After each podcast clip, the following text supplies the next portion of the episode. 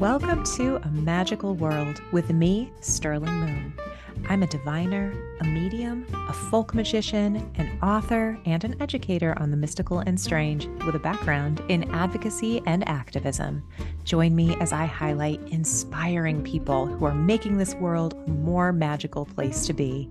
I'm so glad you're here. And if you like what you hear, please consider supporting the podcast through my Patreon, The Curiosity Coven. You can find out more at patreon.com backslash sterling moon. Now, let's dive in. Hello, everyone. I am recording this for you on October 12th of 2023. And holy moly, it has been a hard week in the world, hasn't it? A lot of things going on that are just heartbreaking.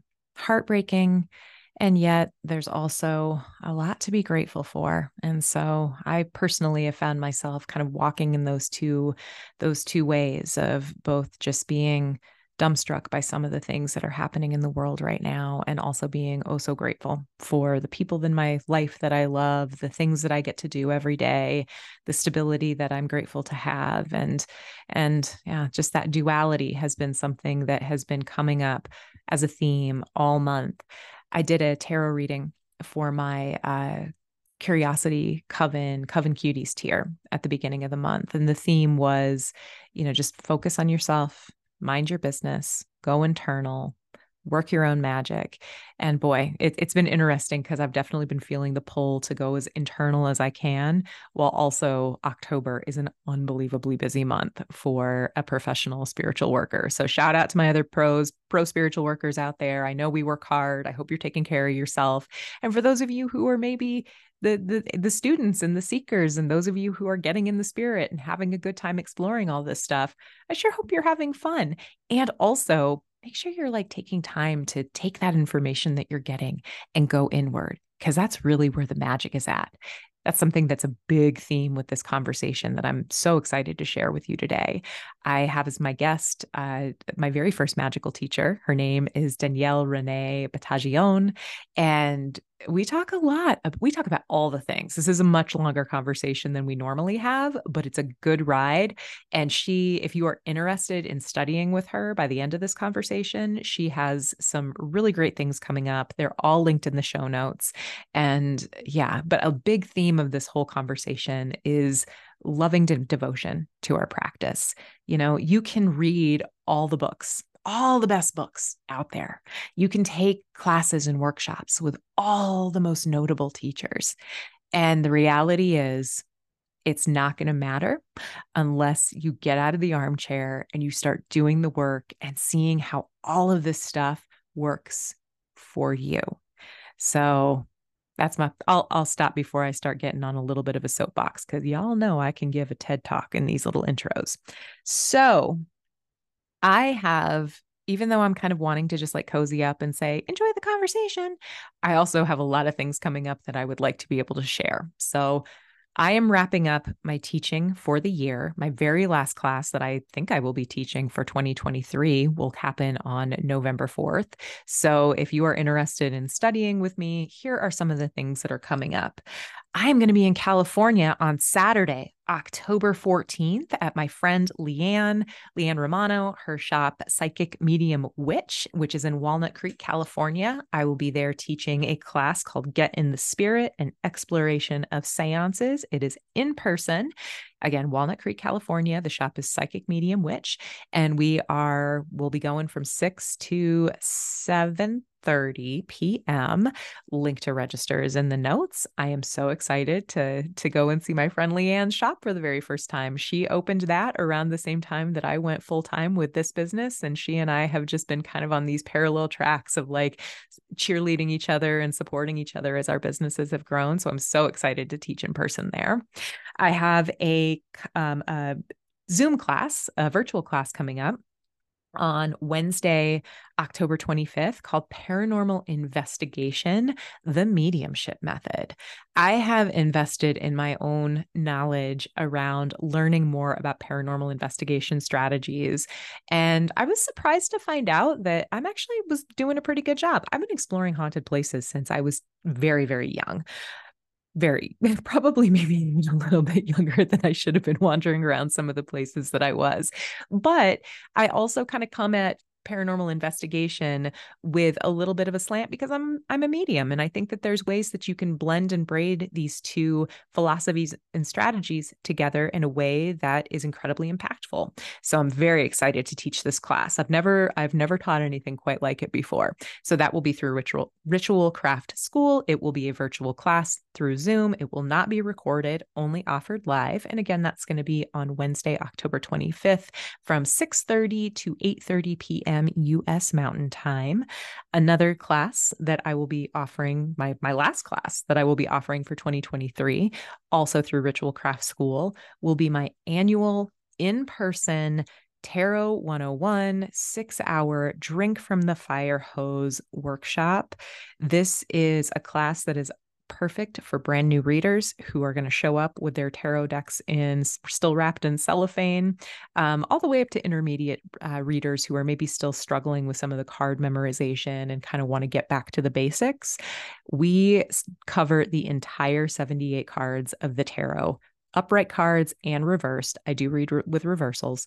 Uh, we cover all of it. We cover some basics of reading and just divination basics. And we start at noon um, we go till 6 p.m. We have a few breaks, but they're short. By the end of it, you will, even if you've never, like, again, you show up with your tarot still in cellophane, you will be reading for somebody in class by the end. Everybody walks out with a copy of my Tarot 101 zine, which I wrote. The, the first edition of that came out in, I think, 2017 or 2018, and I just revised it last year. And so everybody's going to get a copy of this. It's like a perfect little pocket guide to the tarot that I'm pretty darn proud of. I've seen a lot of people get a hell of a jump start by taking this class. It's been evolving since 2013. I love teaching it, but I only offer it once per year. It is in person at Ritual Craft, and I believe there are 15 spots left. Again, link to register is in the show notes. It is on Saturday, November 4th from 12 p.m. to 6 p.m. And lastly, if you have been wanting to sit with me and maybe want to kind of enjoy something a little seasonal, I have a few things coming up at the very end of October. One is I'm offering a handful of, I'm calling them season of Samhain.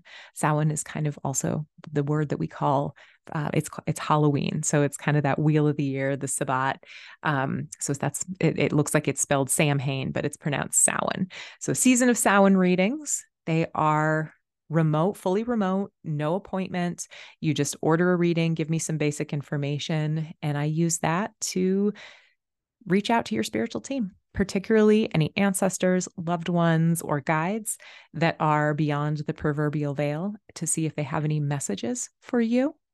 And then you'll also get a guided uh, meditation, a visual visualization based meditation for connecting with your ancestors your loved ones beyond the veil, and your own spiritual team. There's only a handful of those left. You can go on my website or again, go to the show notes. I'll have everything linked. And then the very last thing that I'm offering for October is there is one uh, in person seance available for up to three besties or you know friends or family uh, that will be at my private office. I'm offering this on October 27th, which is a Friday, from 6 p.m. to 7:30 p.m.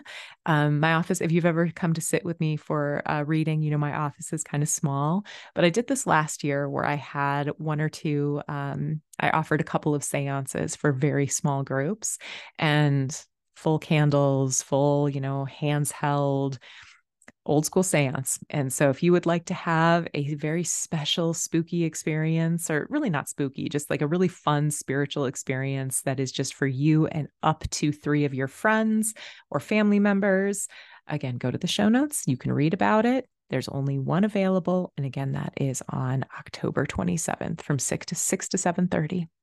All right that is all the the stuff that I've got going on. So let's get to the interview with my former teacher and dear friend Danielle Battagione. Well, hello Danielle. I'm so excited to be sitting here with you. So me. every single one of these episodes start with me kind of like love bombing a little bit the person that I'm talking I'm talking with. And I just there's so many places I don't even know really where to start with you because I feel like I sing your praises so frequently. Like so if your like ears burn a lot, like it's probably because I'm I'm sharing some things that I really appreciate about you, especially these days as I have students of my own and I'm kind of telling them go here are other people to go learn with. So for folks who are listening, if you've heard any of my spooky stories, particularly the ones where I have I there's one story that I've told. I think I shared it in the last episode where I ended up at a park called Cheesman Park and I was being very disrespectful as a brand new baby medium trying to figure out like what it was that I was doing and I came home and realized that I brought someone pretty a nasty spirit with me that was not great with me, was starting to bother my child and the person that I ended up reaching out to was this lovely person right here with me and she was the first person to tell me you were the first person to tell me like these are gifts and you need to treat them with more reverence after you like got me out of trouble and i was really really grateful. So you know my experience with you is that you were my very first magical teacher. I had the privilege of being one of your students in lapis moon mystery school which we'll talk about here in a little bit. Um, danielle helped me as you know when i went to her for for assistance she's done some energy work for me. You you took me through my very first like past life um experience or meditation or something like that. I don't even really know what uh, it, it was so long ago, but I just appreciate you so much. And it's been a long time since we've talked. So why don't you introduce yeah. yourself to everyone who doesn't have the privilege of knowing you? Okay. Um, hi. Uh, I am Danielle. I run a mysteries school, Lapis Moon Mysteries School. Um, I run a business which is Ripple and Knots. I have been working in the field of witchery for ever. Yeah. um, but very specifically in this capacity for about a decade, um, where it has been the the sole focus of my professional work. Um, and I love it. I love being here. I love, love, love working with baby witches yeah. and uh, and getting people on track and supporting women in remembering that they're powerful. Um, I am not about this sense of like you have to outsource it, you have to find it, you have to seek it. I'm about you have to remember who you are and what you're capable of, and that we all have kind of what you were saying earlier about like remember that this is this is an ability we all have abilities that manifest in different ways and my sort of shtick, the thing that I really love to do is supporting people in figuring out what their abilities are and how to hone them into skills where they feel competent and confident in in utilizing those skills. Um, and that's that's what i do in as many different ways as i possibly can to get more self-empowered um, self-aware intentional women out there in the world right now. Mm, I love it. And one of the things that I frequently tell people about you, so I kind of am when I first started building my little baby business, which, you know, for me, I I started reading professionally and teaching in 2013. I started reading tarot in the 90s, but I I remember when I got a gig as a house reader at Ritual Craft, which is where I rent my office now they i was told you know with hey you're it's going to be really helpful if you have an instagram page to be able to like for us to be able to promote you and to be able to um, for you to build your own client base. And so that's really where i got started. And i love that you have been a witch on the internet way before that was a thing. And i love that you have like done that through facebook i don't know i just how did you figure out how to be a witch on the internet when there was no freaking template for that uh, uh um can I swear on here? Yes, you can um, swear. It happens all the time, usually by me. um, you know, it was really interesting because I think I came to the Instagram party a little bit late because I'm not super technology savvy. That's not my jam. Yeah. Um, I'm like almost crotchety in my resistance to it. I'm like, you can't hack. Like it's never gonna happen. It's and it's never it's never gonna happen. Um, so Facebook was my outlet, and I I had my professional Facebook page um, which nobody went to. I mean, some people go to it. Like I, I have, I have a decent following, but the algorithms are so tricky, mm-hmm. and so doing a lot of cross posting really early on.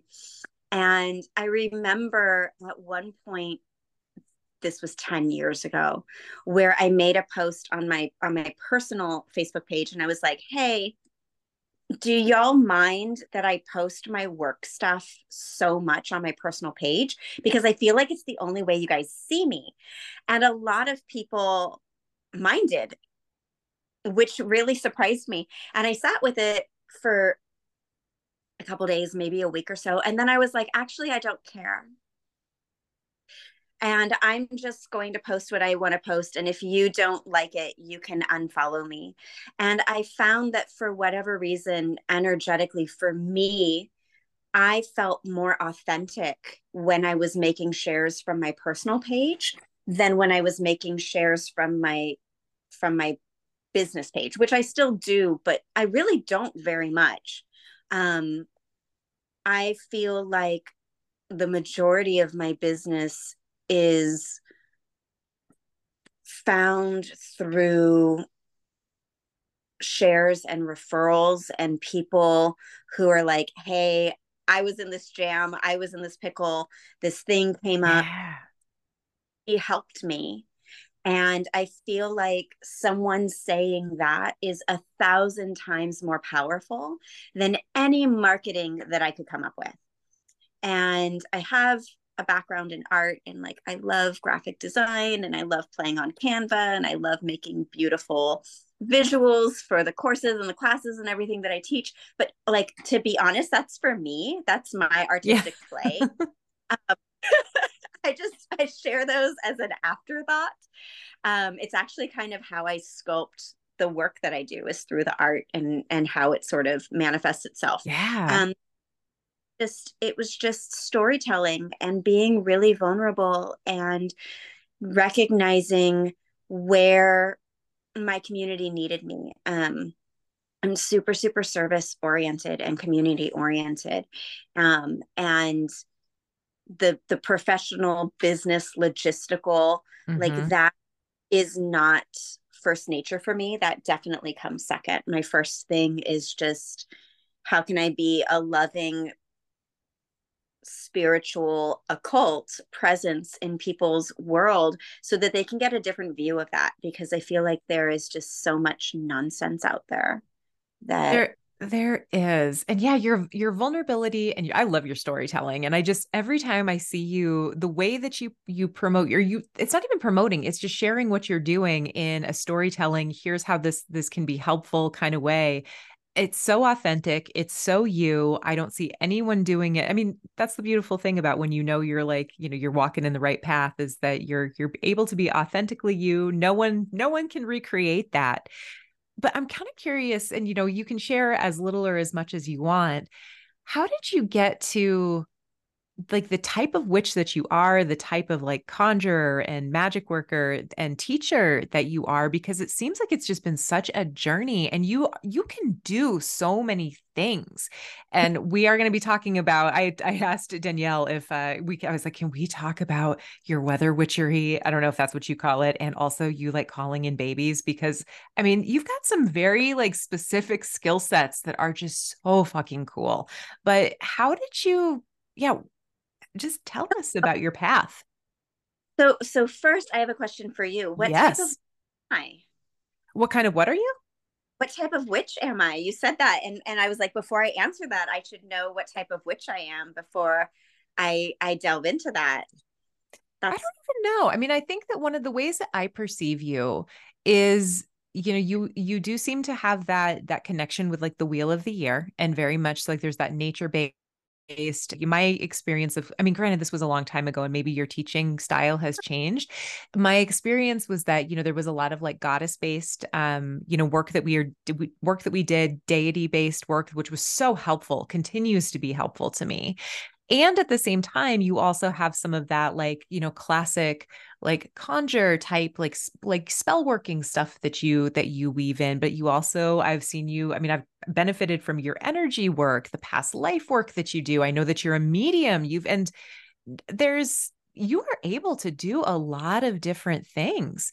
And there's some folks that you know I mean some of us get a little bit more specialized. And so I'm just always so curious like where did you start? How did it start braiding together?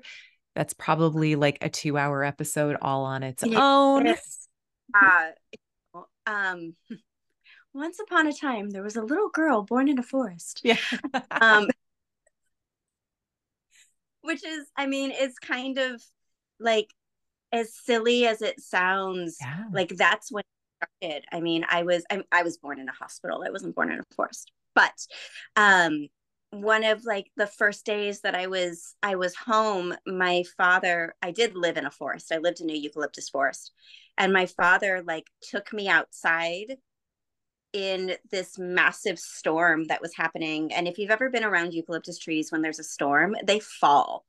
Oh. Like there's oh. nothing safe about being in a eucalyptus forest when there's a storm. Where are the and, eucalyptus forests? I'm from so I'm like from the west, so I'm like, where where is this magical place it, that I don't want to be in a storm? But it wasn't. I mean, it wasn't. It was more of like a grove, but um, in California. So mm-hmm. I grew up in the Bay Area, just south of San Francisco on the peninsula, and there's a lot of eucalyptus trees that are there. They they were planted all along El Camino Real, which is this long street that grows, and then there's this area closer up to Highway 2 280, which is where I lived. And um, we lived in like unincorporated land. We didn't officially live in a town. And there was this like maybe 10 acre uh, forest behind us, behind our home. And I always thought it was just part of our part of our home. Mm-hmm. Um, and so my dad took me out that out there in this huge storm didn't tell my mother. My mother was not appreciative of her newborn infant in pouring rain crazy wind trees falling everywhere. And my mother was like what were you thinking? And he's like i don't know. It just seemed like she would like the wind. And so it's my father's fault. I'm fairly certain that i'm a wind witch and that i have that that there. Um but I just I grew up 100% thinking it was normal to talk to animals and have them talk back to me and totally. understand them. Um, I thought it was completely normal to understand that that trees were alive and had spirit and had thought. Um, every waking moment that I could be outside, I was outside and I was up in a tree and I was racing the wind and I was I was just utterly feral as a child, much to my mother's chagrin and much to my father's delight. and that kind of started everything. Um, I started reading tarot when I was like 14 years old.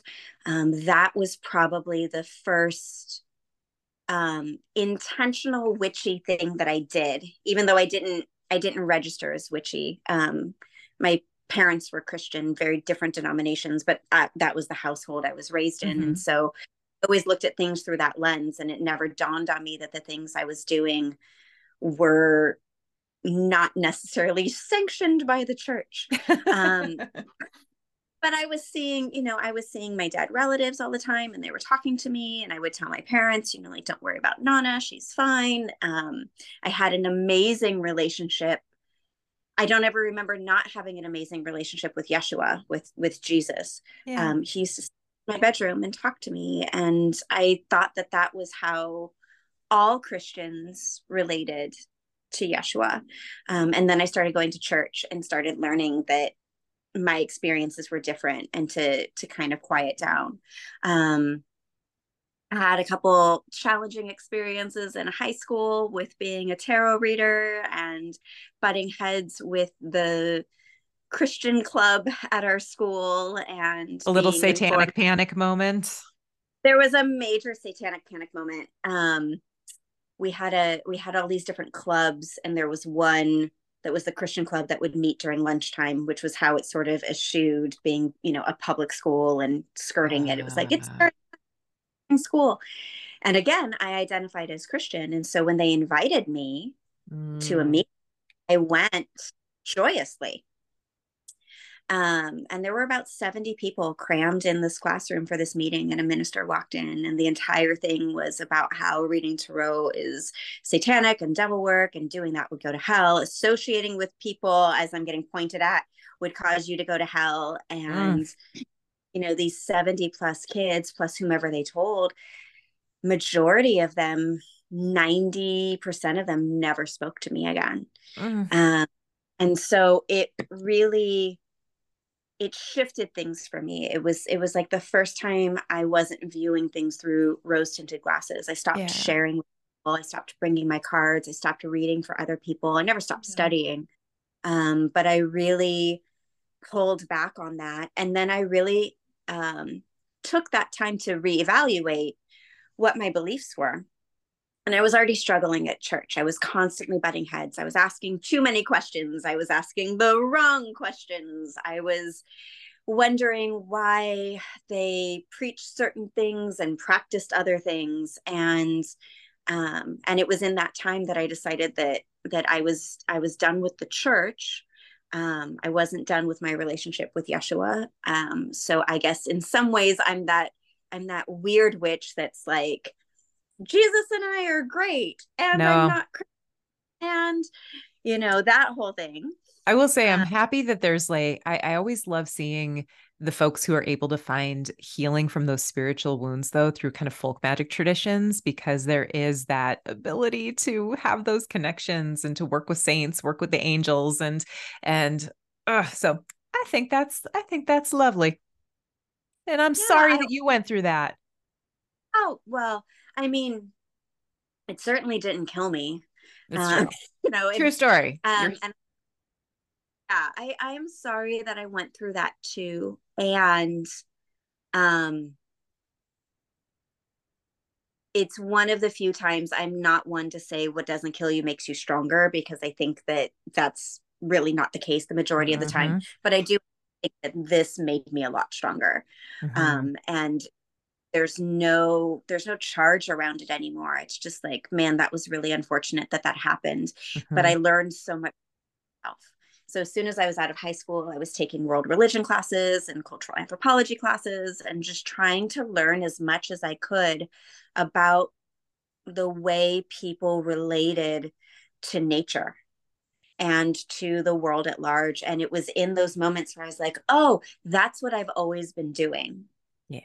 And this a thousand different names but it's happening in on every continent that has people on it in its own way based on really the ecosystem that they're found in um, and it was you know read every goddess book i could read every indigenous practices book i could absorb absorb absorb absorb absorb. Um, in my 20s it was absorbing Buddhism and Kashmir Shaivism and Hinduism and um, Tibetan and Nepalese and Bhutanese mysticism and and doing that kind of work and getting that Eastern influence there. Um, I lived in an ashram for three and a half years, and you know was up at five o'clock in the morning every morning meditating and offering prayers and um, and giving myself a really strong foundation at a fairly young age. I was 22, 23, wow. 24 when I um and so when I got out of that, it was like I already had the tarot. I already had a lot of the neo paganism. And now I had this Eastern discipline that and devotion that I had found personally lacking in the neo pagan communities that mm-hmm. I had danced with a little yeah. bit. Um, I never really committed to any of them because I I felt for me this is this is my Virgo sun shining uh-huh. through. Love it. There was structure. Yes. You know, it was like, this is wild, this is crazy. Um, this is sometimes a little bit unhinged like where is the where's the structure where's the checks and balances where's the accountability and mm-hmm. i just mm-hmm. wasn't seeing it um and i've always been able to teach that's been a thing luckily and so from a a young age from my from my 20s i started just teaching where i could mm-hmm. in the ways that i could and a lot of times it was someone saying, Hey, I know you do this thing and it obviously makes a difference. Will you show me how to meditate? Will you show me how to make a vision board? Will you show me how to light a candle and offer a prayer? And it was just really like baby stuff. Um, and then that led into Reiki. And my Reiki teacher, um, my Reiki master teacher was a witch, which was delightful to have have that energy. And pretty early on in in teaching me she was like one this is just a formality. You when you touch things you heal them. Um, and i don't want to teach you in a way that causes you to become regimental and actually weaken your skill. I want you to just have a little bit of structure and maybe a certificate that says you can do the thing mm-hmm. and and have you run and right around the time that I um, was certified to be a master teacher in Reiki, she moved. She, um, we were in California and she moved to, I think it was Arizona, and she gifted me her students. She was like, they're yours now. And all of a sudden, I had half a dozen students um, that were all pretty much my age. So it was this like interesting dynamic. Yeah. And that I was sort of thrown in the deep end. And she was just like, teach them. Like, this is your thing. This is what you're meant to do. And they need a teacher. And that's you. Figure it out. Um, and so that was when I really started teaching. And then I moved up here, had my son, and realized that there was no mundane muggle job that would meet all of my needs to parent in the ways that I wanted to with my child and so that I I was going to have to I was going to have to do this work full court press whether I felt like I was ready to or not. Um and that's what I did. So that's kind of does that answer your question a little bit? That so answers my question. Well and you know one of the things that I definitely appreciated about you as a student was you were such a good especially as like my first magical teacher was you really did demonstrate and expect that if you want this shit to work, you have to work and you have to be disciplined yeah. and you do have to, you know, we all kind of, I mean, or at least for me and i see this with other women we're human. Sometimes you hit it harder sometimes it you know there's there's ebbs and flows there's peaks and peaks and valleys. But at the same time you you can't just sit in the armchair. You can't just sit with the books. You've got to do the work.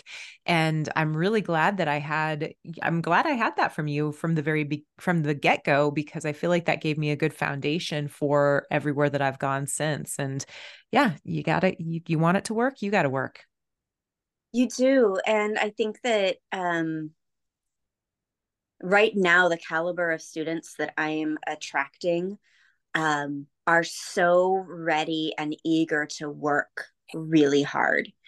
Um, I feel like you know a handful of years ago like the class that i worked with with that you were in and and you did the work like you showed up um, i had a lot of students that didn't and it just used to drive me batty because yeah.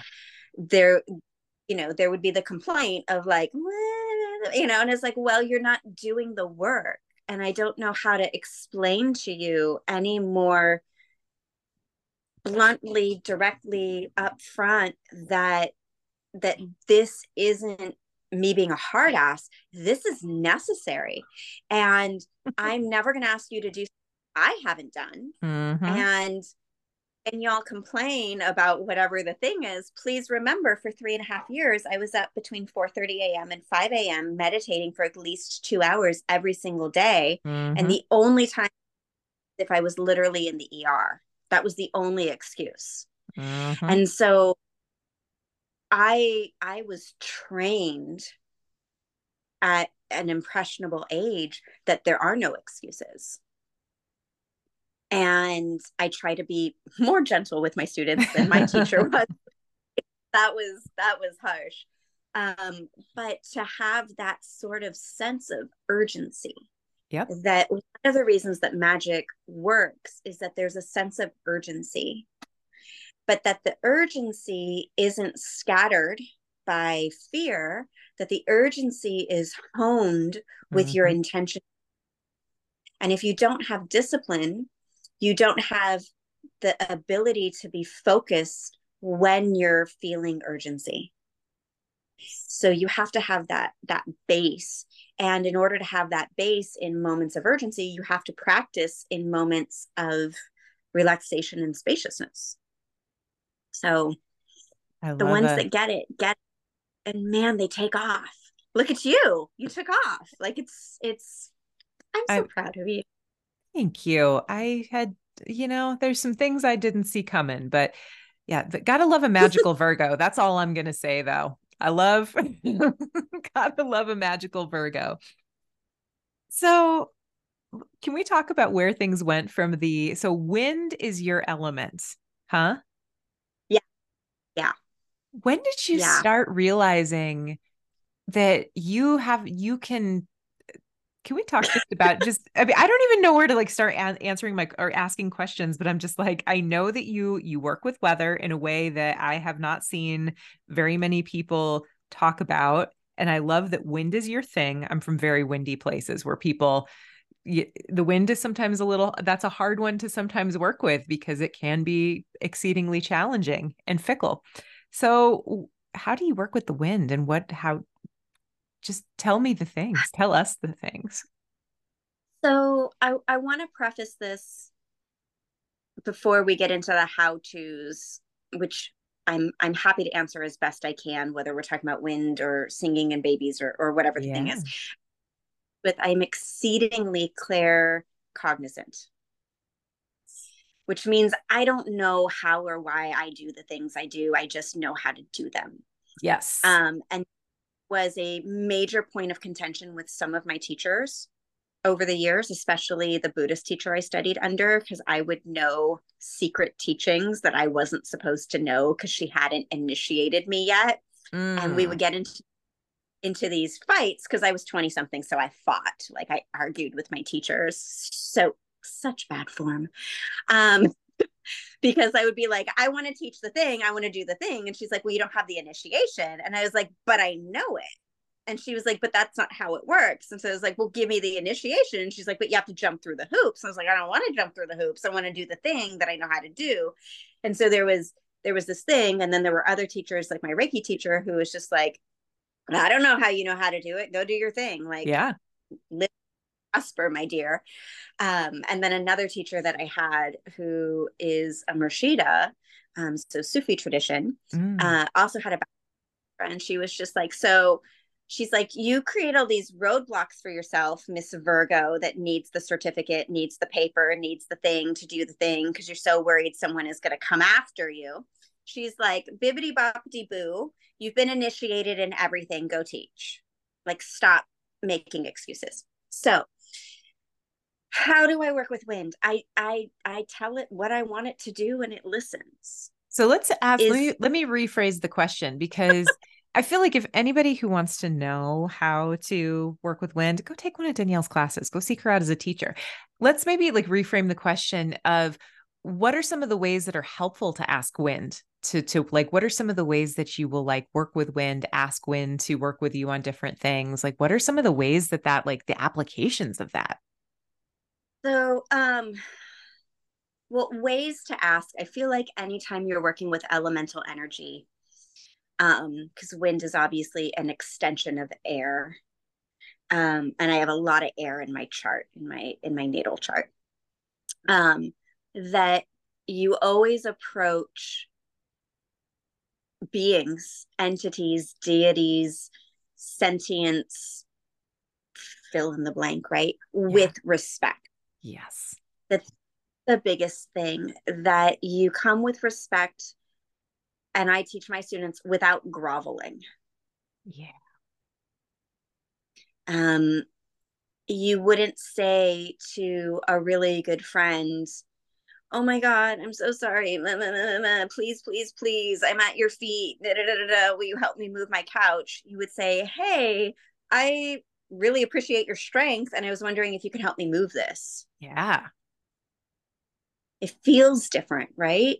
And if someone were to come to you and say, Hey, I really appreciate your strength. Would you help me move this? Like you would be like, Yeah, I'm strong and I am recognized and I'm appreciated and let me show you and lift this thing up and I'm going to do this thing, right?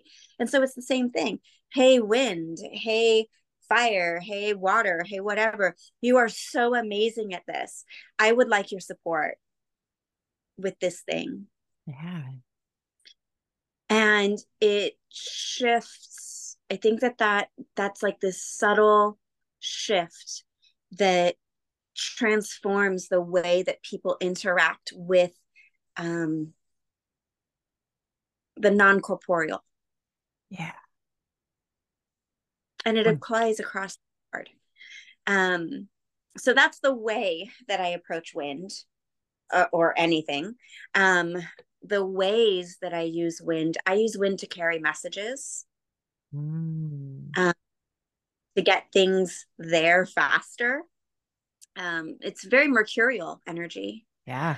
Um, anything that you would want to work with Mercury or Hermes for, you can work with the wind for. Um, I work with wind to cool things down, um, to create movement, to create shifts. Um,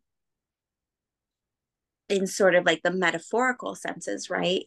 Um, in the literal senses, um, I have used wind to divert paths of storms or paths of fire um, because it's it's a movement element it's a movement energy and so you know if there's if there's wildfires somewhere that are raging um, instead of focusing on fire or instead of focusing on water i work with air and i i corral it or i move it or i redirect it um, or if the winds are too strong and they're enraging the flames it's like hey can we settle down a little bit? Yeah. Um, and it's an extension of breath. And so again going back to my buddhist roots um, pranayama breath work is is the embodiment of wind and air in your body.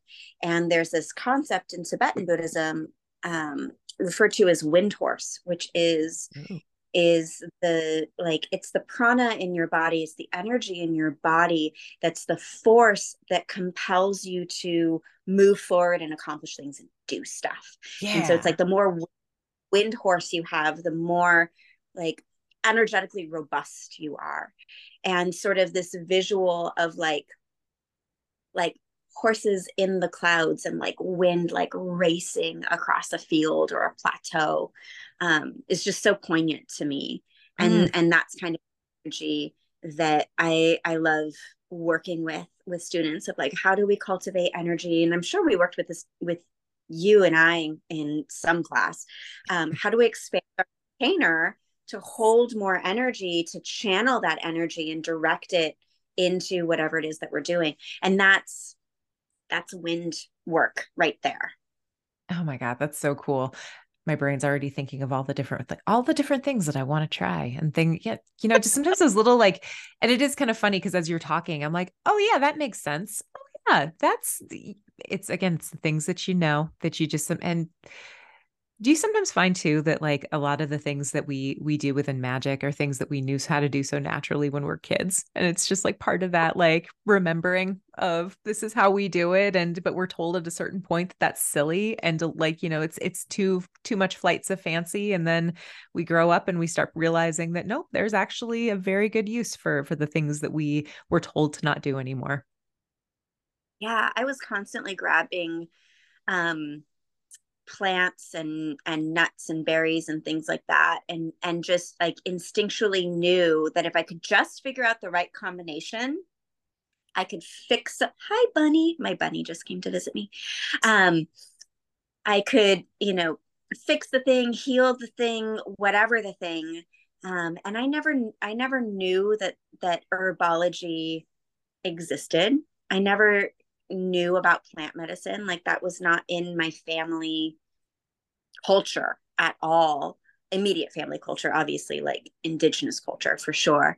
Um, but I was constantly doing that. Like that was, I was brewing potions in my sink always you know and and it's this thing of like that's always what i did as a kid and then yeah i kind of moved away from it because i was really weird yeah so weird and i was tired of being weird and i was tired of not getting along with kids my age and like making relationships and friendships with girls was just like impossible to me like i didn't understand it I could make friendships with boys because I liked to play and I was competitive.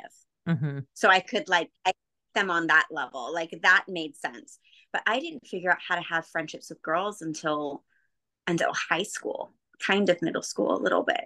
Um, and that was when I toned down my weird and I masked as a muggle. Um, and so one of the, you know, one of the other things that I absolutely love about the work I do now is I get to meet amazing women and cultivate really beautiful, integral, healthy relationships with them.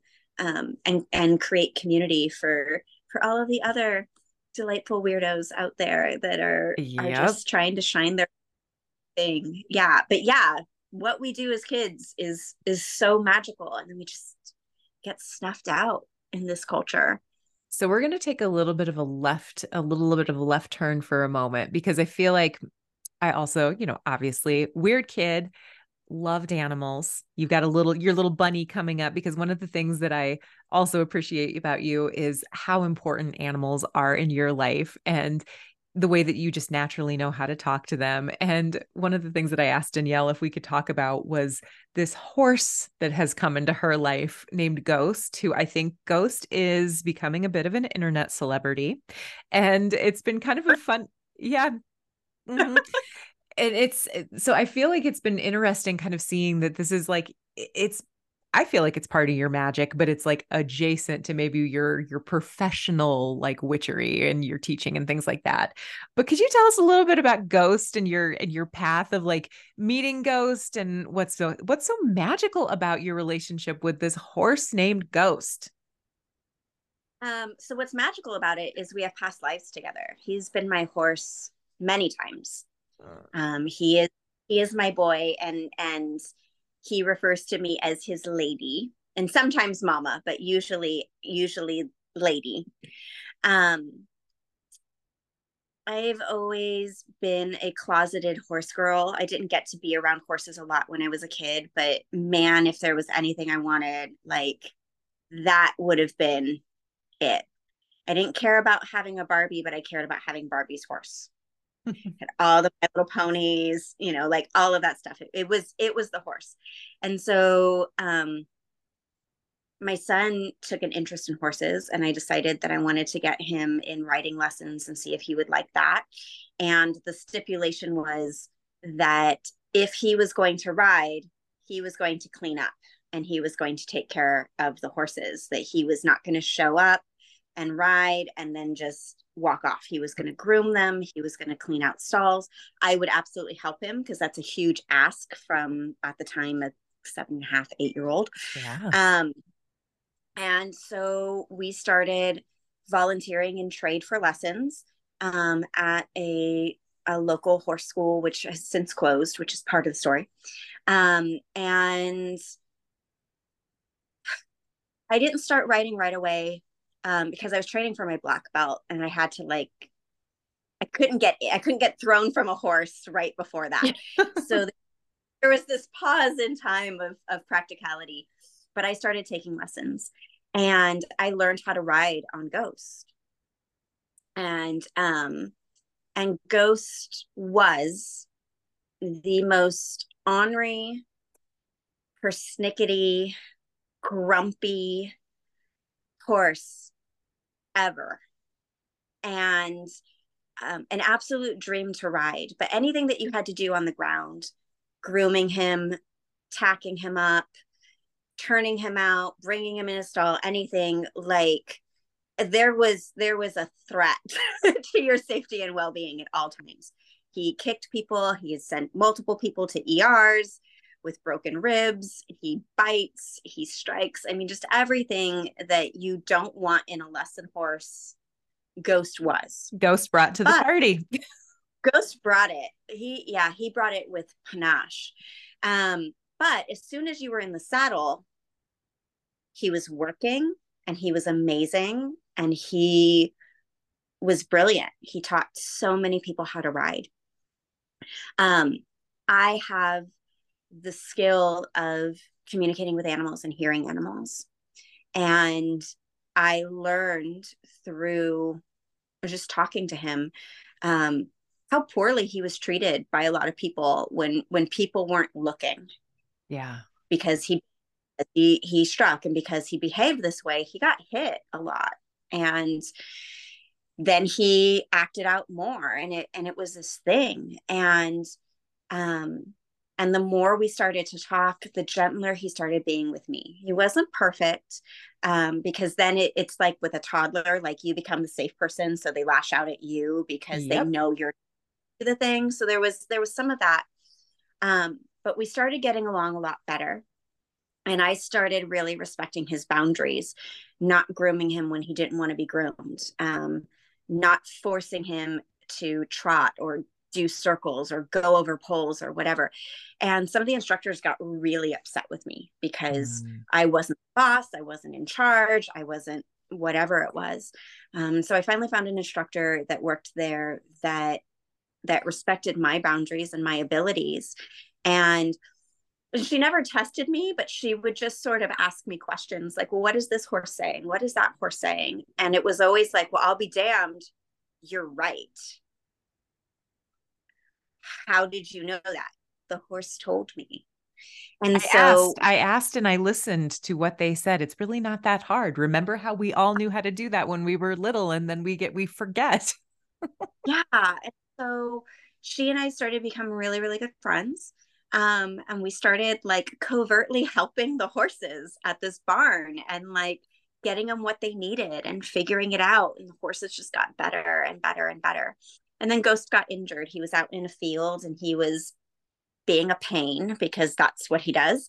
And one of the other horses in his um, hind hind left leg um, at his his point of hock, which anatomically is like the equivalent of our ankle, but on a horse it looks like it would be his knee. So it's like higher up on his leg, and it just completely shattered it open and um, and the owner didn't know the extent of the damage had to take him to the vet. The vet couldn't touch him because he was going crazy. It was like all of this stuff. But she was just like if this you know if he doesn't calm down i'm putting him down. Mm. and if he is not going to be sound i'm putting him down. And so um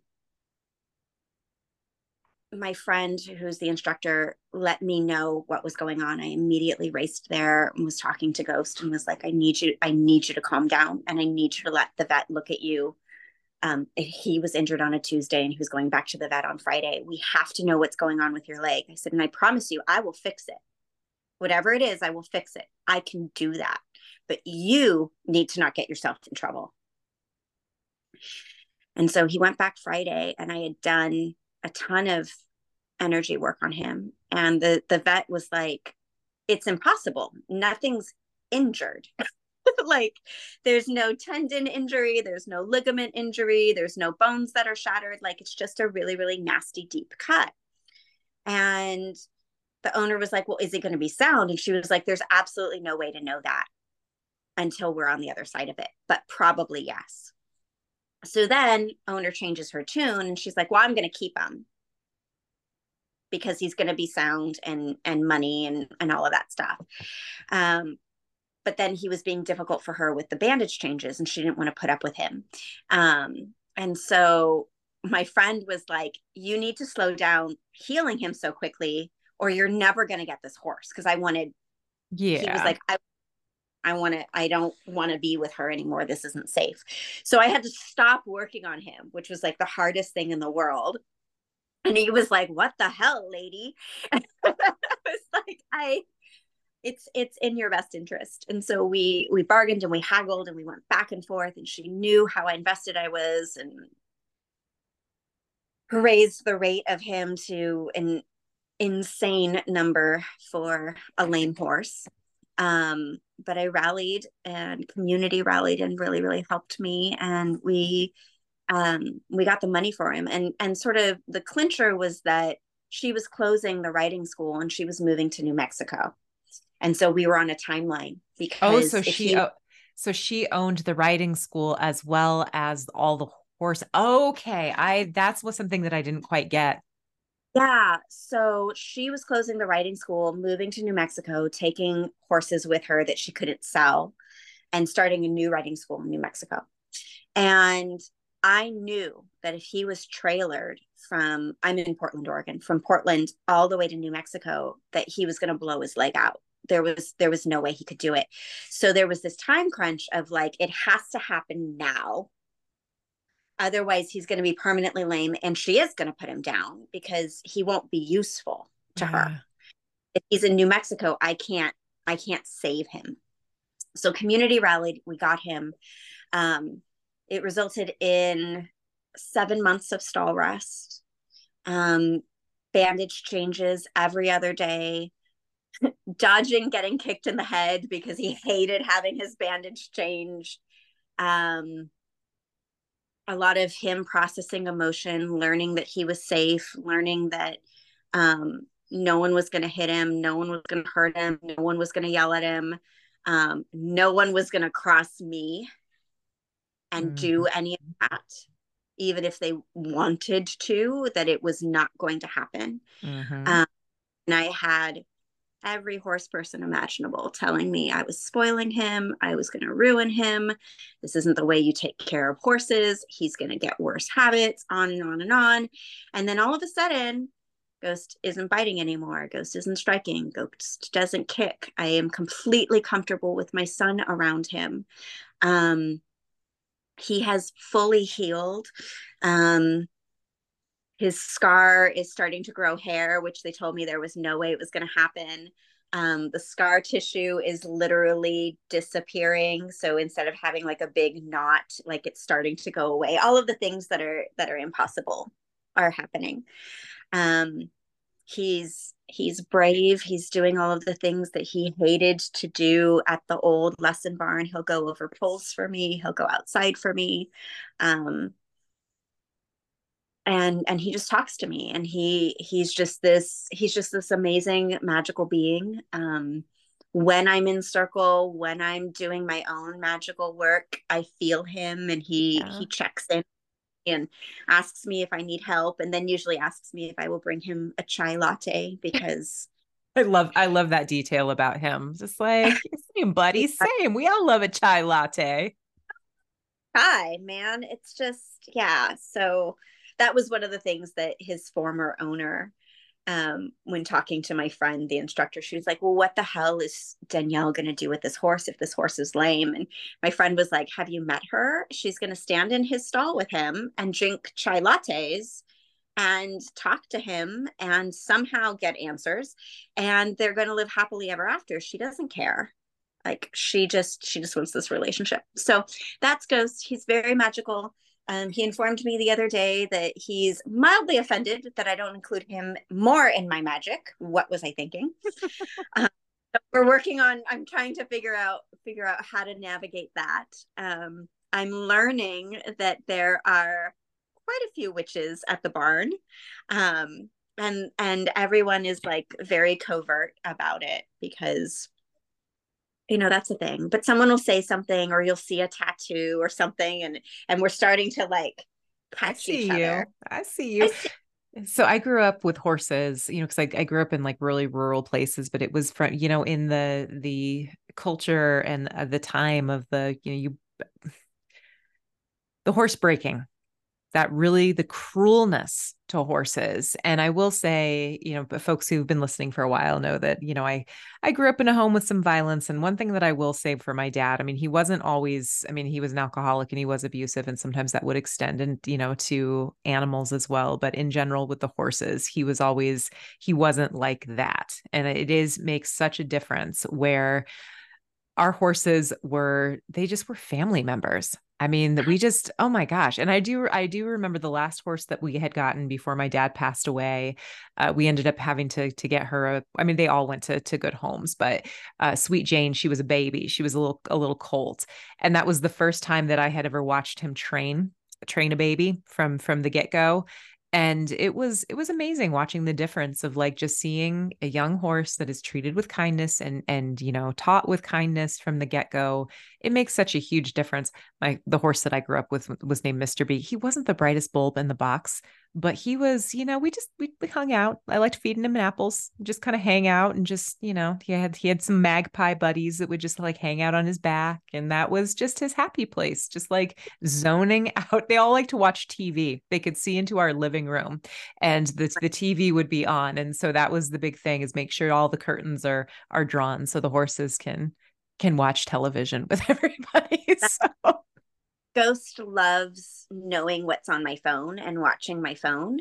Um, and my really dear friend, um, Kayla, who I met at the old barn, um, when Ghost was in his recovery and on stall rest before I got him, and acting up and kicking things and like risking making things a thousand times worse. If it was one of her days working at the barn, she'd FaceTime Ghost and I and it would calm him down. And people you know would hear her say it and they'd laugh or you know be like oh that's impossible.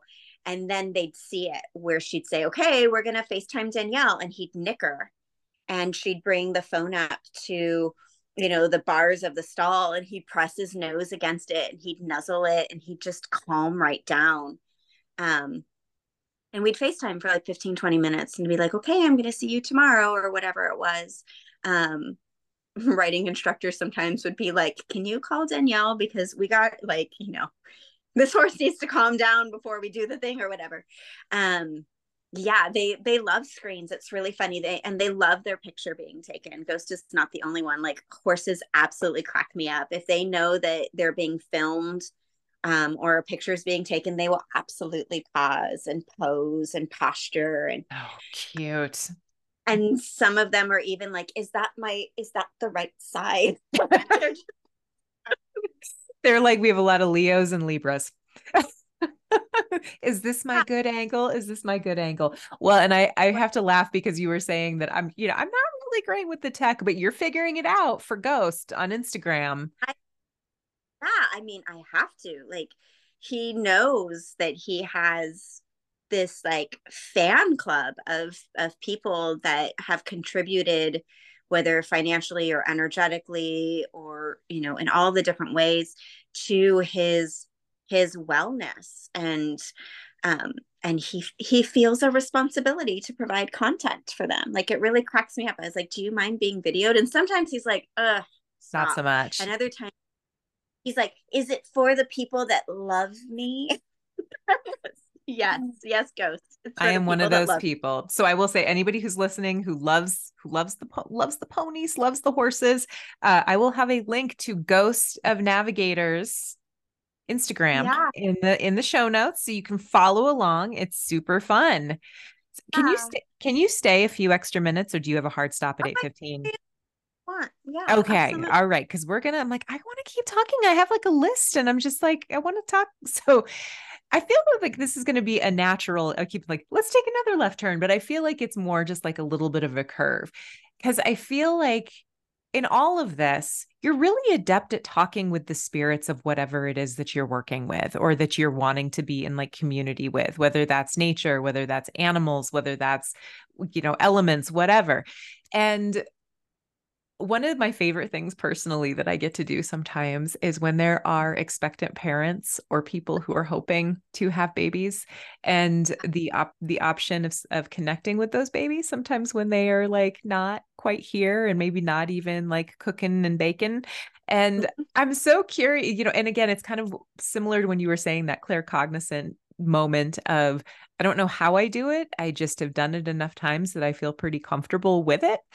And so I want to hear more about how you sing in babies and and yeah, just I just want to whatever you feel like sharing, what however it comes out. I just love hearing I love hearing people talk about how they can help the little ones come into the world.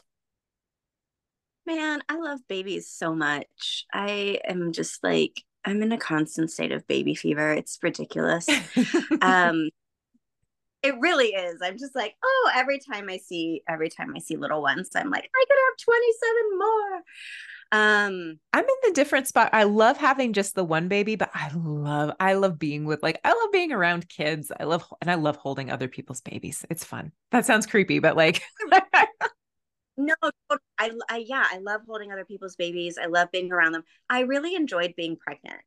Mm. So that's part of it. Mm-hmm which is so silly because my pregnancy was just absolutely fucking miserable but i still loved it like and i think it's because i can hear i can hear so loudly. Um i was in constant communication with my little cub and it was just delightful like it was just the most magical experience to be growing and supporting and nurturing this little being that constantly talked to me yeah. Like nonstop, which still happens. Uh-huh. Um so yeah, I just I just love them and I love I love specifically the little ones that are wanting to come through right now. Like they are just so fabulous and so different and so um ready to just blow the lid off of everything. They yes. they will not be they will not be um, labeled or put into any sort of binary. Um, although I'm still pretty good at at figuring out the the biological sex of babies. Although I'm losing confidence in that because that that binary just isn't there for these new little ones. Mm-hmm. Um, so when people, well, these are the parts and I have no idea how this child is going to identify as they get older. Yes. Um, the the easiest, I, I guess, the easiest answer to how, like, what that is like for me is I sense them. And and like you were saying, like sometimes they're really close in and sometimes they're kind of farther out. And so there's this like there's this vibration, which is why I, I refer to it as singing in babies, although I don't actually sing um but there's this vibration that i i find a resonance with um and that is specific to the mother or the or the woman that wants to become a mother. And it literally like attracts because there's there's a resonance. It's like sympathetic strings. You get the yeah. one going and the starts vibrating and and they just like start to harmonize and come together. And so that's how i how I do it. That's kind of how I see it and sense it. Um, when someone asks me, you know, specifically like for a session for it, this is the interesting thing is that with anything that I do, it's almost always instantaneous. Mm-hmm. People really want time people want things to take time. They want there to be steps. They want it to be complicated. They want it to be this big drawn out to do. Um, and and i struggle with that from it from a like an integral place and an authenticity place where i'm like i mean i can work on you for an hour or we could be done in like 45 seconds and we could go do something different. Yeah. Um but people can't wrap their minds around that and so we sit there for the hour or whatever. So i have like a beautiful elaborate ritual that i walk women through and guided meditation and and it's lovely and it's beneficial and many times it gives them an opportunity to sense the little yeah. one. Yeah. so there's some illusion that's really really beautiful. But the actual calling in is is more along the lines of hey, hi, are you excited? I'm so excited too. This person wants to be your mama. Are you down? Okay, let's go. Boom. And then it's like a yes or a no. And then they're pregnant. like I love that. Usually. Um and I and I love it. Um I actually had a woman, a, a friend of mine, um come over the other day. She was like, Can I stop by? And I was like, Yes. And this is one of those claircognizant moments where I was like, I'm going to brew tea. Hmm, nope, not caffeine. And I just sort of started grabbing stuff and I wasn't even paying attention to what it was. And I had tea ready for her. And she walked in and I was like, her belly.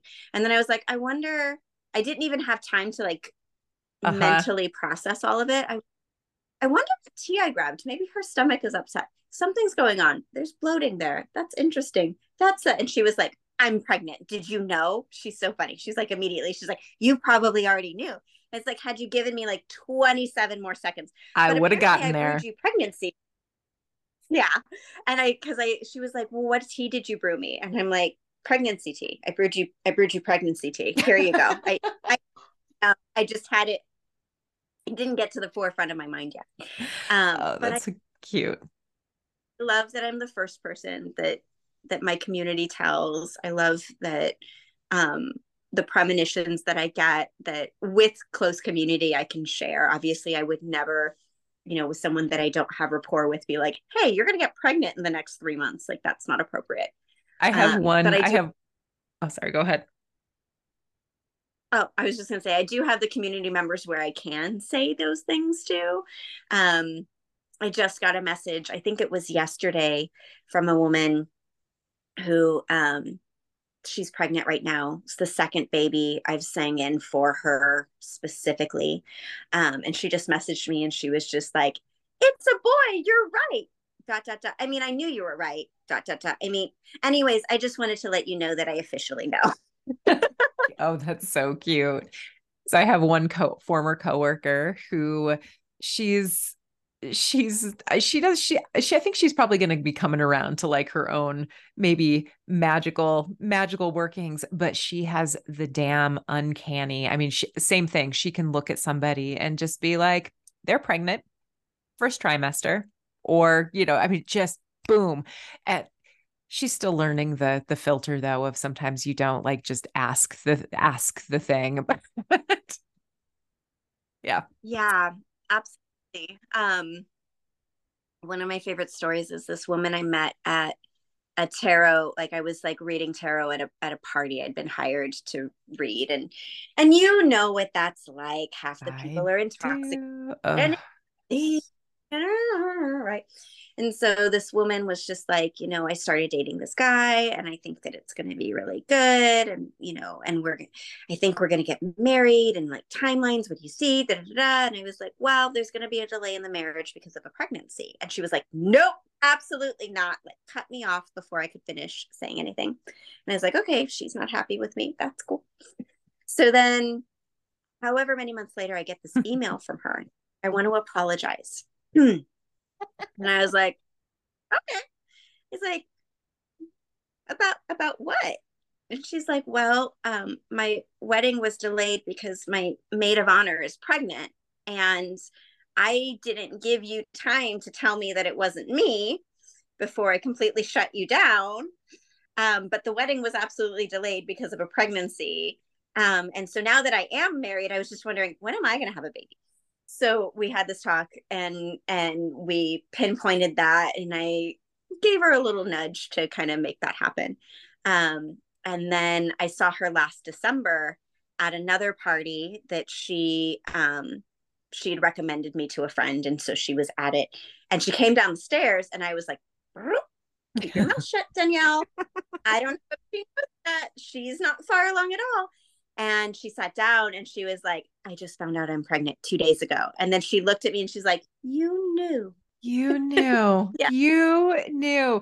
I always uh, I always love it when you have those shares on uh, when you when you always have the permission and all the things, but I I those are always really like enjoyable like Facebook moments when it's like, oh, I love the I love the baby success moments, but ah, you messaged me last last week this same woman from last december and she was like i just want you to know i had my little boy you're right it was a boy and um and you're right he was early but he's totally okay just like you said and i just wanted you to know and by the way can you do another party in december yeah yes, yeah. all the things. And this is how the- I stay busy.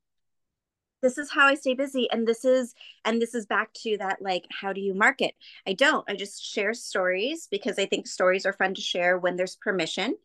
Um, and and then people tell people because they have um, a meaningful experience and they want people that are important to them to have meaningful experiences too. Yeah. And I think that's the great. So, yeah. It's so good. We could be here all night. This happens every single time where I'm just like, we could be here for three hours, but I'm not gonna do I'm not gonna do that to you and your your your lovely family. So there's two things I'd like to close out with. One, because tis the season, and because you are so damn good at giving guidance for newer witches and also too like witches who are a little bit more i mean i think even like seasoned folks i mean i still always i mean i i can't tell you how frequently i will go back to some of the teachings that that i had with you you know it's been i don't even remember how long ago it's been but um but i'm wondering if you might because we are approaching Samhain i am wondering if you have any tips, particularly for some of the newer practitioners that are listening who are wanting to get in the season in that way? And then we're going to close out with some of the ways that folks can learn with you because you've got some juicy, juicy stuff that's coming up. But let's let's maybe close out with some tips so people can get a little taste of what what your kind of your guidance looks like. Yeah. Um like you mentioned, we are moving closer towards Samhain. So um, Samhain is um, also known as Halloween. And it is, it's a time where we honor um, our ancestors. And there is, there's the saying or, or the terminology that the veil is thinner this time of year. Um, and then, and then some like historian type witches will say there's no references of veils in Celtic or or Gaelic or Scottish, blah blah blah blah blah, which is true. But what we're talking about is this notion that energetically, for whatever reason, and maybe it's an egregore collective consciousness type thing, that we are able to connect with and commune with those that are departed more easily and more readily this time of year.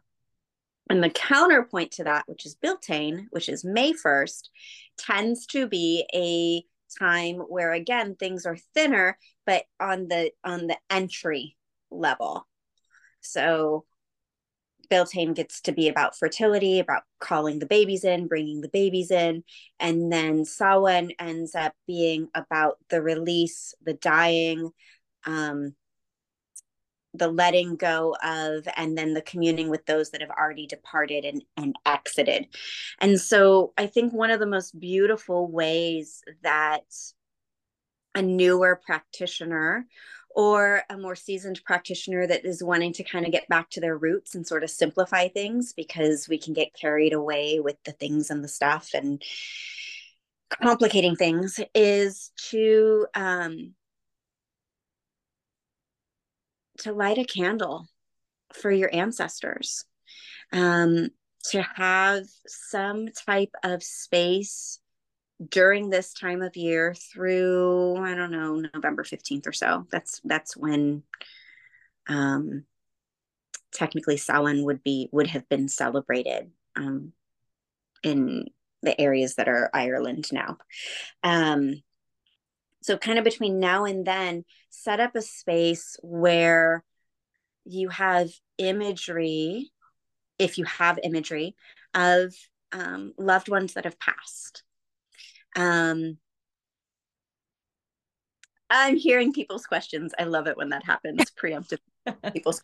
What if I don't have photos of my ancestors, or I don't know my ancestors because I'm adopted, or I'm this, or I'm that, or I'm whatever? um it's okay it doesn't have to be blood relatives it can be people that are close to you um, that were meaningful to you that have passed over it can be a representation of your lineage which can be blood lineage, meaning like I know my family heralded from this particular land, or it can be cultural lineage. Um, my family heralded from this land, but we were raised in this country, in this culture, and that's all I know. Um, something that honors your roots something that represents your roots. And that is so personal. It doesn't have to look like what you see on Pinterest. It just has to make you go, yeah, this makes me feel connected in a positive way to my past. Um, I don't recommend putting imagery or symbolism of ancestors or lineage that that you find hurtful or traumatic or um, disconnected with. If you had a terrible relationship with your father and he passed away, you don't need to put him on your ancestor altar. Mm-hmm. Okay. And it's not disrespectful. It's actually, from my stance, more disrespectful to pretend and posture that there is respect and reverence and and and whatever it is and that everything's been brushed under the rug when the healing hasn't taken place yet uh-huh. then say, hey this just isn't the time that i'm going to do this work with you right now um, and then once that is up you know, a simple candle is enough. It really is. We love to talk about offerings and, you know, do we offer smoke? Do we offer tobacco? Do we offer alcohol? Do we offer this? Do we offer that? And the answer is yes, you can. Absolutely. And you don't have to.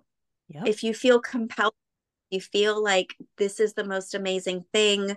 Um, this would delight so and so's heart um, then absolutely you can do it, but it's not necessary. A really simple candle and sitting and just taking a moment to full body feel gratitude and appreciation is powerful ritual and i would love love love love to see this new generation of witches um returning to simplicity and basics and less consumerism and curation.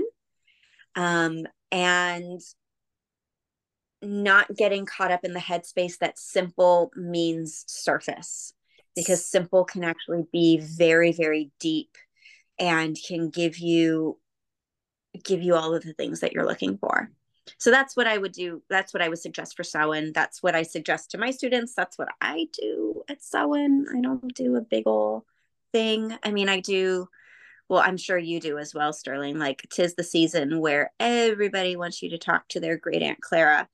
Um, so i will be doing a lot of that. But when it comes to my own work um, and my own ancestors um, i'm just going to light up you know a candle for my parents and for my grandparents and everyone else that's passed and just sit and just be like hi i love you guys and thank you. I i i read today and i don't remember who wrote it. I'm bad at that. Um our physical body we are the altar. Yeah. And if we really want to honor our ancestors really want to honor our ancestors, we are the altar. How are we treating our body that they efforted so much to get here? Especially if you come from a lineage where there has been oppression or trauma or um, any type of violence done on you know the peoples of your past like what better way to honor your ancestors than to love and cherish and respect your body and and and be proud of it and and be integral with it. So i think that's that was really really beautiful. And i've kind of been sitting with that all day of like what would my you know what would delight my nona that i can you know that i can do and cook beautiful we, food. Ugh, and when we when we thrive they delight you know? And yeah it's our continued you know yeah I, you're, you're singing things that i just love but yeah, Nona Nona would probably like to cook cook a delicious meal, enjoy it thoroughly, share a little if you feel like it, but you don't have to. I always joke with sometimes like in our house, there's some years like, you know, family comes and you pull out the fine china and you, you know, you, you all of the the nice linens and all the things. And then sometimes family comes and the best that you can do is just maybe get some stale popcorn out and but you but you can still have these meaningful moments when it's just that you're grateful to be with those that you love and that love you back. And so it doesn't even really matter like what you do. And there's those ancestors too that you don't know them. You're never going to they're so far back you would never know their names. But who's to say that they don't delight every time they see that you are every see every time they see you win. And it's it's so good so good thank you yeah yeah I love that. So, everyone, I know that there's at least a few of you that are like, "Who is this Danielle person? Where where is this? Where can I find this? What what is this ripple and knot thing and this lapis moon mystery school? What is this? What's coming up here?" So why don't we talk a little bit about Cauldron? Yeah. And, and Descend and the mystery school. Yeah. Oh, whew. okay.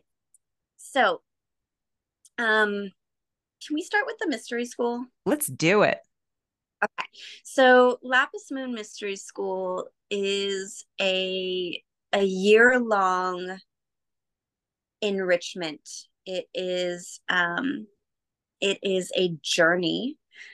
Sterling did this work with me many years ago.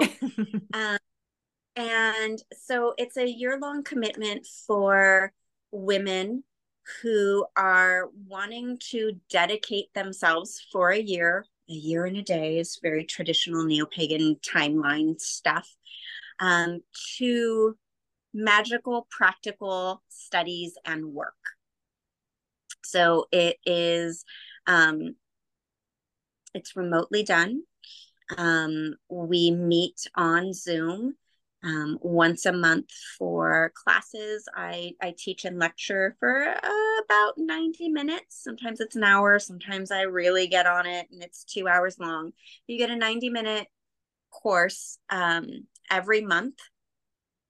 And it's for, it's for 12 and a half months. So it's 13 moons.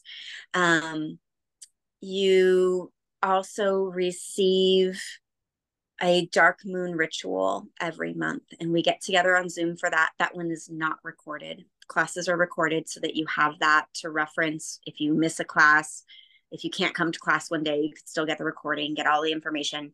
Um, dark moon rituals are we are journeying into the cave and doing work in the cave um, in the dark moon. And so sometimes there's a little confusion when i say that. The dark moon is the is the night before the new moon. It's the night before the new lunar month or the lunar cycle begins. And so at new moons when we're planting seeds full moons when we're celebrating the growth that is occurring from our seed planting. Dark moon is when we're releasing. And if you're thinking about the actual moon, um, she is in a constant state of reflection. She's always reflecting back. She's reflecting back. She's reflecting back. She's reflecting back, except on the dark moon. The night before the new moon, she is in darkness and she is utterly and only herself. So we don't reflect on the dark moon, we introspect. We go inward and we do our own work without any concern or or input from the external. It's just internal work. So we get to do that together separately together every dark moon. And then every full moon, we casually get together. It's also not recorded. We drink tea on Zoom. Um, we celebrate each other's wins. We uplift each other. Uh, we laugh, we joke, um, and we have community time together. So, those are the three main points that cycle through every month. Um, and then we also, you have one on one coaching and check ins with me every month. And those are about 45 minutes long. And that is an amazing opportunity to receive really deep personalized mentorship. Um, I am supporting you and guiding you through whatever studies and work that we're doing for that month. Um, if it's challenging, if you're having aha moments, if you're stuck, if you don't even know how to kick it into gear, all of these things happen. Um, this is where I really hold your hand and really guide you through the work that we're doing. And the work is seasonally based. Um, it's influenced by the wheel of the year, the eight sabbats. Um, and it's it's very energetically in tune with what's going on. And one of the things that's wonderful and sometimes a bit intimidating for women in Lapis Moon is um, the and you can attest to this i'm i'm pretty sure. The work is not theoretical. Whatever no. gets brought up at month's work becomes a lived experience. Mm-hmm. so this is you know there is there's reading that happens. There's an academic side to this. You are learning things. Um but this is not at arm's length. You are completely immersed in the work and the work is immersed in you.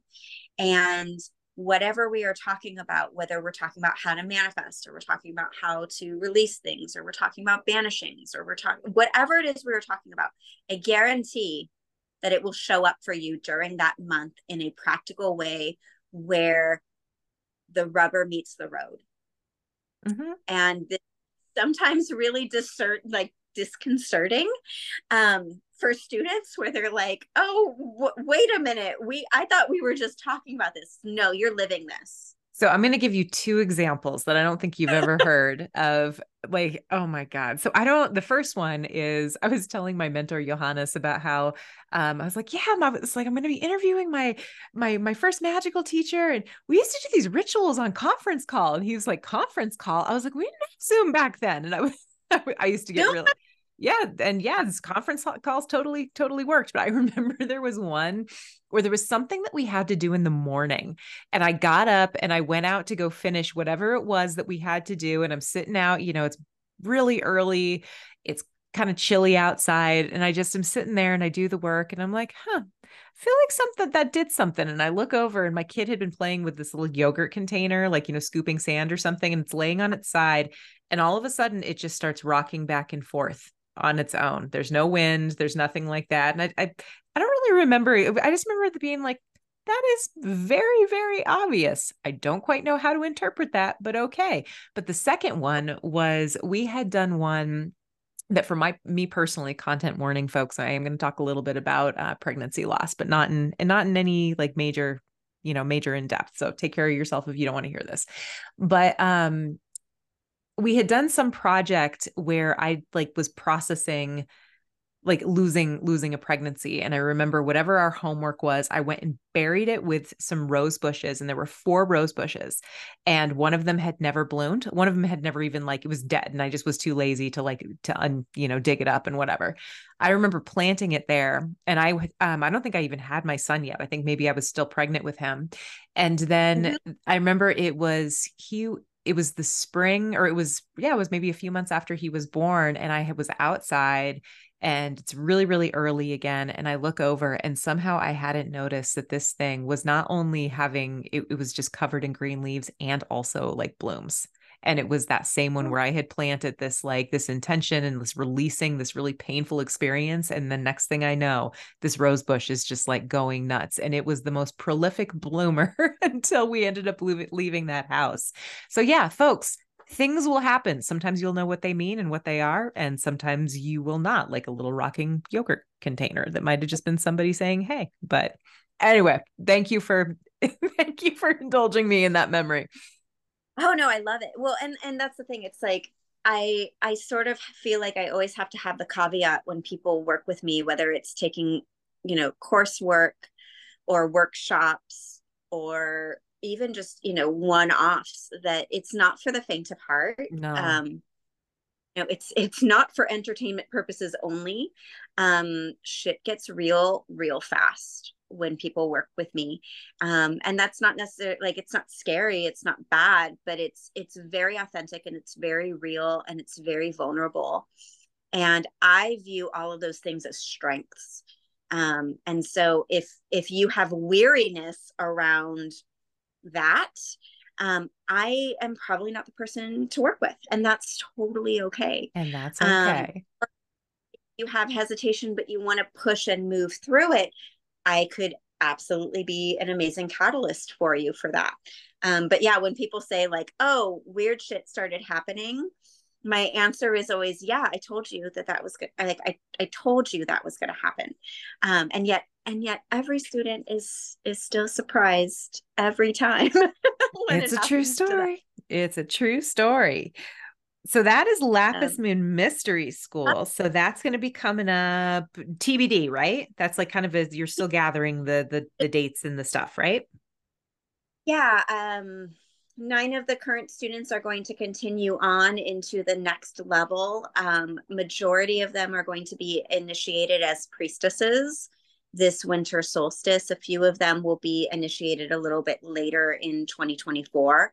Um, so the new dedicants that come in are going to have this level two tier of um, of priestesses that they will be in community with in some teachings with there's a little bit of separation there um, but also in mentorship roles supporting um, so very very community oriented and so what I'm looking for is when I get the interest of the chunk of new women coming in, we'll set the date then. But it will be it will be in winter time for sure. Maybe early 2024, but it will it will definitely be this winter that that starts up. So if um if someone is listening and is wanting information about that, you can absolutely reach out to me and I am very very kind but straightforward about this is good work for you right now or this isn't the right time for you mm-hmm. for for what um i am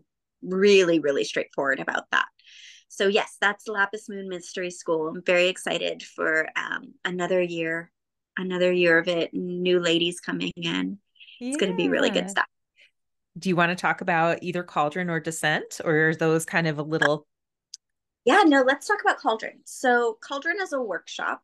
Mm-hmm. Um, Cauldron is actually starting this Saturday.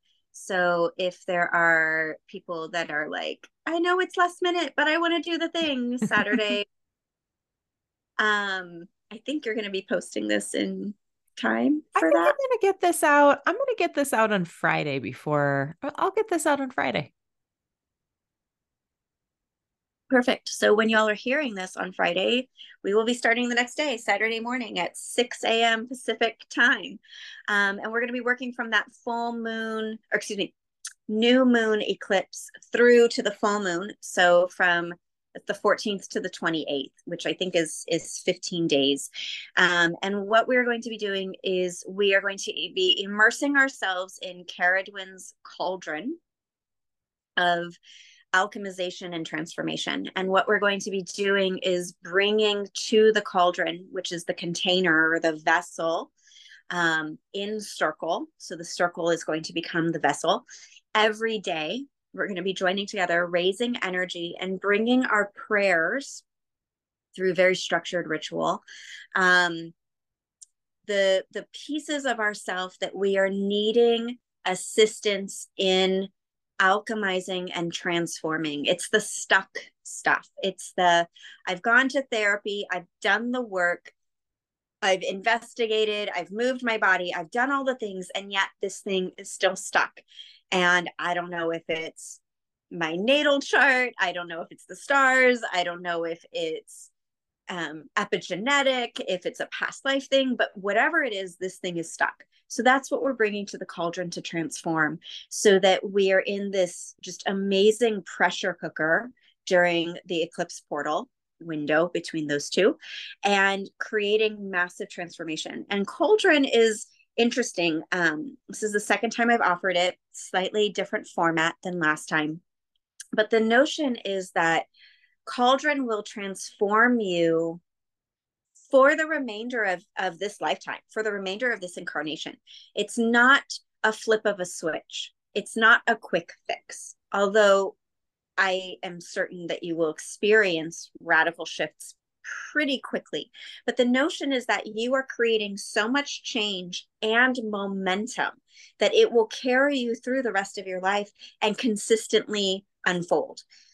Last time I offered Cauldron was two years ago.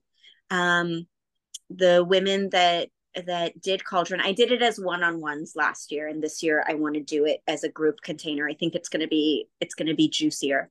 Um, all of the women that that did Cauldron two years ago have told me that even now, two years later, they are still seeing benefit and new layers of benefit coming up. Like it's just like season after season, crop after crop, like the ground is just so fertile that it's carrying through and they don't see any like losing of steam or losing of momentum. So cauldron is really powerful. Cauldron is going to be deep work. Um, cauldron is going to bring up people's stuff big time. So we're definitely going to be in a very, very safe container. But that is going to be absolutely wonderful if there's someone that is like, I really want to do this. I want to jump in last minute. Um, as of right now, I have two spots that remain um, awesome. um, in. So there is there should be space for that. Um, so that's Cauldron. And then the last uh, big offering that I'm going to have in 2023 is Descend. And Descend is going to be an underworld shadow work journey. Um, we're going to start at the winter solstice. We're going to go through for seven weeks to Imbolg, which is February 1st. So, from the longest, darkest night to the point in the turning of the wheel where we really notice that the light has indeed returned and when we intentionally call the light back in. Um, we're going to be working in that window. And each week, this will be a little bit more self guided. Um, at the beginning of the week, you'll receive a topic that will be the theme for the week. Um, we are going to be working with the goddesses Inanna and Ereshkigal and we're going to be removing the layers with Inanna as we pass through the seven gates, one gate each week. We're going to be working a little bit with the chakra system so that you're staying in your body and you're not floating off into the ethers with this stuff. Being grounded is really, really important. Um, and so you'll get a theme at the beginning of each week. And then each day, roughly each day, there'll be occasional breaks because time for processing and integrating. Um, but you'll be getting journal prompts, art prompts, um, meditations to do on your own. You occasionally may get movement invitations as well of like this would be a good way to move your body to help work with this energy or integrate this energy or flush this energy and so you're going to get those throughout the week that support the theme and then again at the at the next week we're going to go one layer deeper and one layer deeper and one layer deeper. And then at the very end on Imbolg, there'll be a final ritual that brings you back up into the light and invite the light into into your home and into your space and into your body. Um, so it's going to be powerful. When i do shadow work i am not about destroying shadow eradicating shadow turning shadow into light any of that. I'm about honoring shadow recognizing shadow, listening to the wisdom that shadow holds, mm-hmm. and integrating where it's needed. Um, so it's a little bit of a different approach than kind of some of the stuff that's floating around out there. Um, but yeah, Descend is gonna be is gonna be so good, and I'm just mm. so so excited about it. I think it's gonna be yeah. fabulous way to close out 2023 and bring in the new year. Um, and I do want to say, because I get this question a lot, which yeah. is can I do multiple things? Like if I'm in Lapis Moon, can I do Cauldron? If I'm in Lapis Moon, can I do Descend? Is it going to conflict? Is it going to be too much? Is it going to whatever? Um, none of my work ever conflicts with any of my other work um, my work builds on itself There are many times because I do teach seasonally that the same themes are going to crop up in different workshops or courses or classes, but I'm coming at it from different angles. Yep. And so if you like go deep and you like to really explore topics, it is only going to benefit you because you're going to be like, oh, wow, I never thought of it from this perspective. Oh, I've never looked at it from this angle. And I see how these complement and support each other.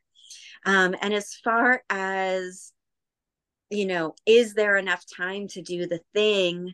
Um, it kind of goes back to, you know, like you have time and energy for everything that's important to you. Mm-hmm. Um, firmly believe that your spiritual practices and work must be your priority mm-hmm. above all. And when you prioritize that, then family is absolutely okay. And career is always okay. And relationships are always okay. And the pets are okay. And the kids are okay. But when you when you take that down off of that top rung, that's when things fall apart. Um, and aside from lapis moon where there is there is assignments in that um there will not be really assignments or much in either cauldron or or Descend Descend is going to be just a lot of journaling and a lot of sort of quiet time um and again that introspective time um yeah but, but again and also if you work the, the work if you work the work starts working I'm just saying, if you if you put in the effort, you see the you see the rewards. Got to get out of the. So anyway, sorry that was that was former student saying, it's okay if there's there's work. It's work work worth doing. You can make it happen. and you know, we we always wait for motivation, but motivation comes after you've taken action. Yeah, motivation after you've started doing the thing that you don't really want to do for whatever reason and you've started to see results uh-huh. when you've done enough results then you're motivated to continue so if i could just like if i could just scratch the word motivation from from my students minds or my or my potential students minds i feel like you would get so much further and if instead of motivated if you can ask yourself, am I devoted enough to my practice and myself and my growth to show up? Nine times out of 10, the answer is yes, I am devoted enough to my growth and my practice and myself. Yeah. And devotion is a beautiful thing. And at, at a certain point, it doesn't even though I keep saying it's work, at a certain point, it doesn't. I mean, there's some days that maybe it feels like a little bit more work, but it doesn't feel like work. It starts to feel like second nature at a certain point. And that's when it gets really nice. Yeah. Because it's yeah, sorry, go ahead. Oh, well, I was just gonna say it's it's devotion, it's love. It's love for yourself and love for your practice and love for whomever you're dedicating your practice to, whether that's another human or it's it's a being or a deity or whatever. And when we're moving from that place of service, it's not work, it's joyous. Even when mm. it's sorrowful, joyous. Even when it's scary, it's joyous. Yeah. Um, and that transformation happens. And and I just love it. I love, I love, I love, love, love seeing women utterly transform themselves because they dedicated themselves to doing the work. Mm. I up and point you in the right direction and cheerlead the hell out of you. Like that's that's my job. I can't do the work for you, but I can absolutely I can I can get you there. Oh, that is perfect. That is perfect and I just everyone, you will have all the information for how you can work with this wonderful woman. And I clearly, I am, uh, have given many testimonials through, through our evening tonight, but you'll have all the information in the show notes. Thank you so much, Danielle. It's been so nice to reconnect, nice to reconnect with you. And I'm just so, I just love everything that you do and everything that you are. And I'm just so grateful for everything you taught me and for you sharing your, sharing your wisdom with us today.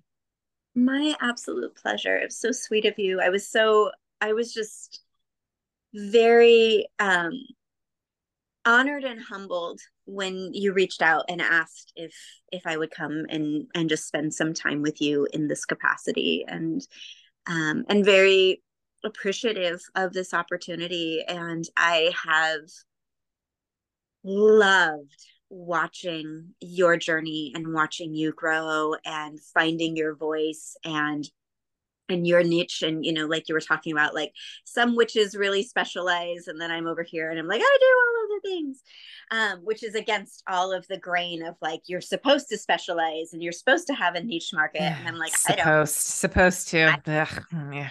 yeah so gross.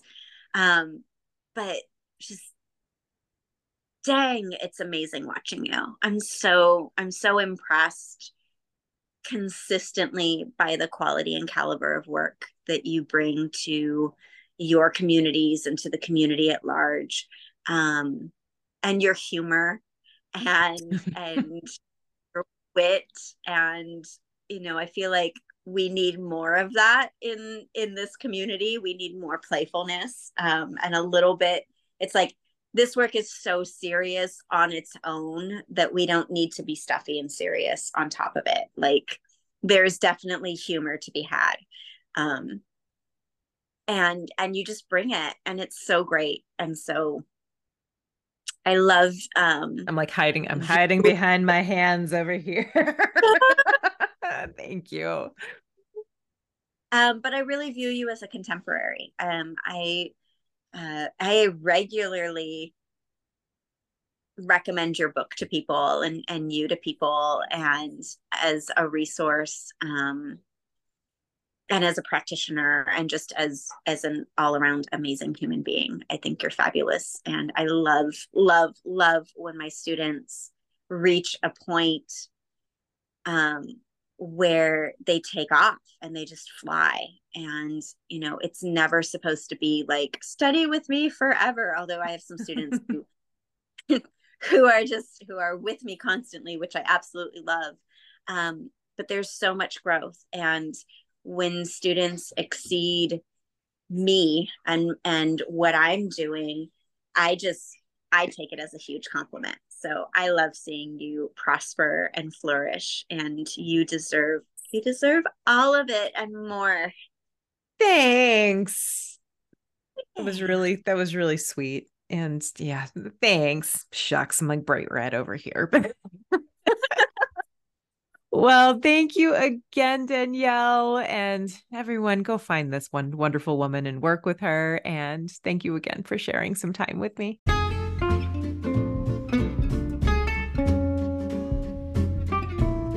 Thanks for listening to A Magical World. Let's keep in touch. The best way to keep up with me is by visiting my website, sterlingmoontarot.com. That's where you can book appointments, sign up for my classes, and get on my email list. If you'd like to support the podcast, join the Curiosity Coven at patreon.com backslash sterlingmoon. I'm also pretty active on the socials. You can find me on Instagram, Threads, and YouTube at the underscore sterling underscore moon, on Facebook at Sterling Moon Tarot, and on TikTok at Mediumship Mom. Until next time, I wish you well in finding ways to make the world a more magical place to be.